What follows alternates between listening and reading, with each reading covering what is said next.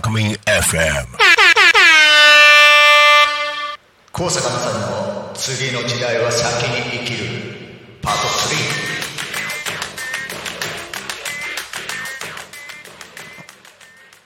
3。はいどうも高坂なさる3回目の放送です。って言ってもね連続で収録してるからねでこんなこと言っちゃいけないか。はいじゃあ今日もよろしくお願いします。1回目が俺の何をしてきたかって話で、2回目がこの経済成長っておかしくね、でも違う生き方違う社会のあり方ってあるんじゃねってことを話しました。じゃあ今日3回目もそれに準じてお話していこうかな。みんな知ってるでしょうか。政府が都道府県別で世帯の経済的豊かさを調べたんだよね。で1ヶ月の収入から、通勤コスト、それから食料食費だね、それから住まいのお金住居費を引いた額、それがほら自由に使えるお金じゃない。でそれどこがお金一番余る使えると思う？東京でしょって声がね今聞こえてきたような気がするんだけど違うんだよね。ところがどっこいトップは三重県、次いで富山、山形、茨城で、その額は23万円、1ヶ月23万円大体使えると。で1位だと皆さんが思った東京はビリッケツです。13万円だけ。その差はなんと1ヶ月で10万円ってことは1年で120万円。東京は給料高いけどさ出費も多くて残るお金が少ない。田舎は収入少ないけど出費がもっと少ないから残るお金が多い。それがなんと1年で120万も東京より多いって驚くでしょ。どっちが豊かよってみんな憧れて東京に行って貧乏になってんだよ。だからみんな都会から田舎に移住したいっていう若者が、それから子供を育ててる世代が多いってわけ。さて経済成長しないそういう社会って自利品でしょって思い込んでる方多いでしょ。前回それ話してそうじゃないよって話したんだけどさ、江戸時代から人口は4倍になってきたんだよね。この150年で3000万人から1億2000万人。これからね100年もかけないで半分に減っていくんです。これ間違いないって言われてる。だって人口を減らさないためにはさ今子供を産める女性全員4人産まなきゃいけないんだって。そんなの絶対押し付けられないでしょこのねジェンダーの時代に。絶対そんなの言っちゃダメ。そうするとね人口減少はね受け入れざるを得ないんだよね。で世界人口だって同じ。まだ増えてるのアフリカだけだから。でそれもだいたい100億人ぐらいに人口がなったら数十年かけながらすんごいスピードで減っていくんだよ。だから日本だけじゃない世界中も減っていくんです。でも嘆くなかれね、そういう中にあって日本は先に人口減少するんだからいいモデル作っていけばいいだけなんだよ。だからさ人口減るのに経済成長伸ばそうとするから格差が生まれるんでしょ、奪い合いになるんでしょね。でよく考えるとさ人口が半分に減っていく時ってさ経済も一緒に半分に減ったなら豊かさは変わんないよね。でも人口が半分に減っていく時経済が 25% 減るだけだったらむしろ貧乏になるんじゃなくて俺たち一人一人で考えれば経済力は豊かになるってことだよ。一人当たりの経済力は大きくなるじゃない。それからさもしさ、人口が半分に減ったら橋とか電車とかも半分に減らせないでしょ、ね、だってちょっと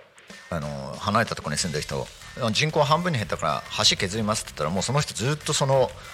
外れたところから出れなくなっちゃうわけだからさ。だから減らせるのって多分さ人口半分に減ったって道路はさ2割とかさ橋も2割とかそれぐらいだけってことは道路や電車や橋がなかったら暮らせなくなっちゃうんだからね。日本中コンパクトシティにするなんて無理だしさ、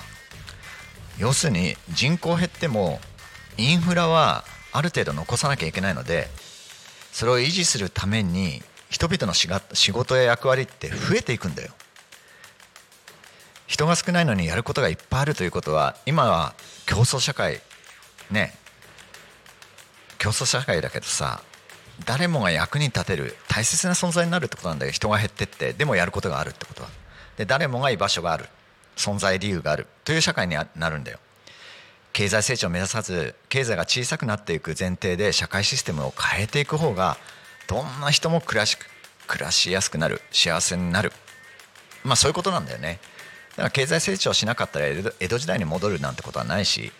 だってこの30年間経済成長しなくたって、スマホとかゲームとか AI とかどんどん便利になってるじゃない。経済成長が豊かさになってるんじゃないんだよね、うん、だから人口減って、その人口減っていくモデルに社会を変えていけば、人々はもっと豊かになるということです。その中でつい最近ね、令和国民会議っていう学者とか経済人が集まって政府に政策提言するためにできたグループがあって、それがね記者会見して、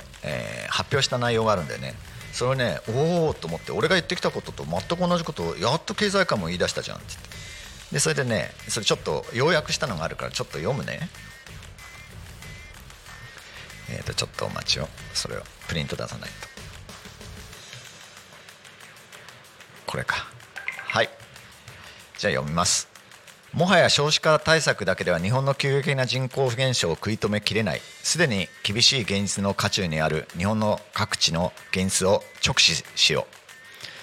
う。森林、河川、農地、空き地など国土を維持管理する担い手の減少は深刻な現実である。2100年の日本の人口は約6000万程度にまで減少することはかなり確かな予測。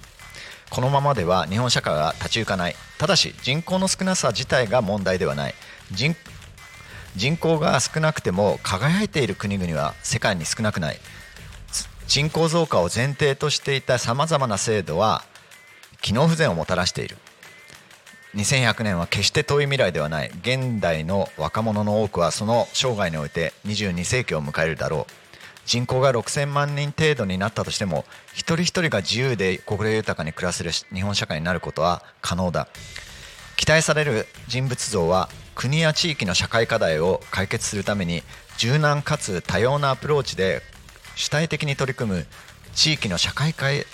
課題解決に主体的に参画する人。人口増加が当然だった時代には、それぞれが自分の専門分野で努力すればよいという意味で求められたのは分業や専門家だった。人口減少が進む今日、一人の個人が同時に複数の役割を果たすマルチタスクが期待される。多様な兼業、副業はもちろん、家庭や地域、社会活動を通じて私たちは自らの能力を生かし、相互に支え合うことが可能である。誰もが社会起業家として活躍できる社会を実現したい。多様な関係性、重層的に支え合う、課題解決のためのしなやかなネットワーク型社会を目指すのである。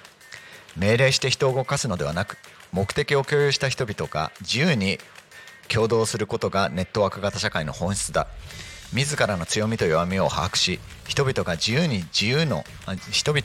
自分の能力を多重的に発揮できることを目的としたい。未だ日本社会には右肩上がりの時代の発想や、それに基づく業界の参入規制や管理主義的な制度、習慣が多く残っている。人口減少危機を機に、自主性と多様性に基づく新たな時代にふさわしい社会の在り方を今こそ再定義したい。人口増加を前提にした旧来型の競争主義では日本社会はもう持続できない。所有から利用へ、私有から公共性へ、分業からマルチタスクへ、標準化から多様性へ、経済市場主義から自然と文化の尊重へ、より自立分散的で自由な生き方を可能とする具体的な諸制度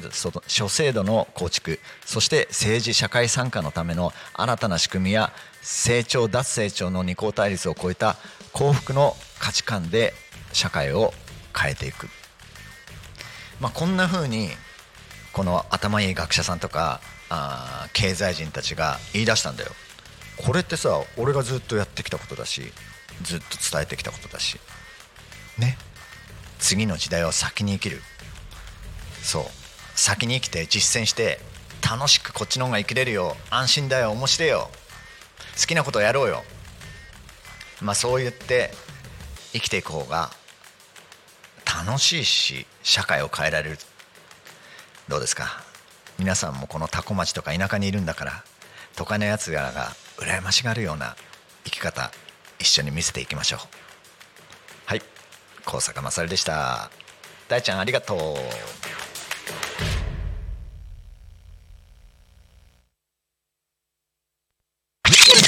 Alchemy FM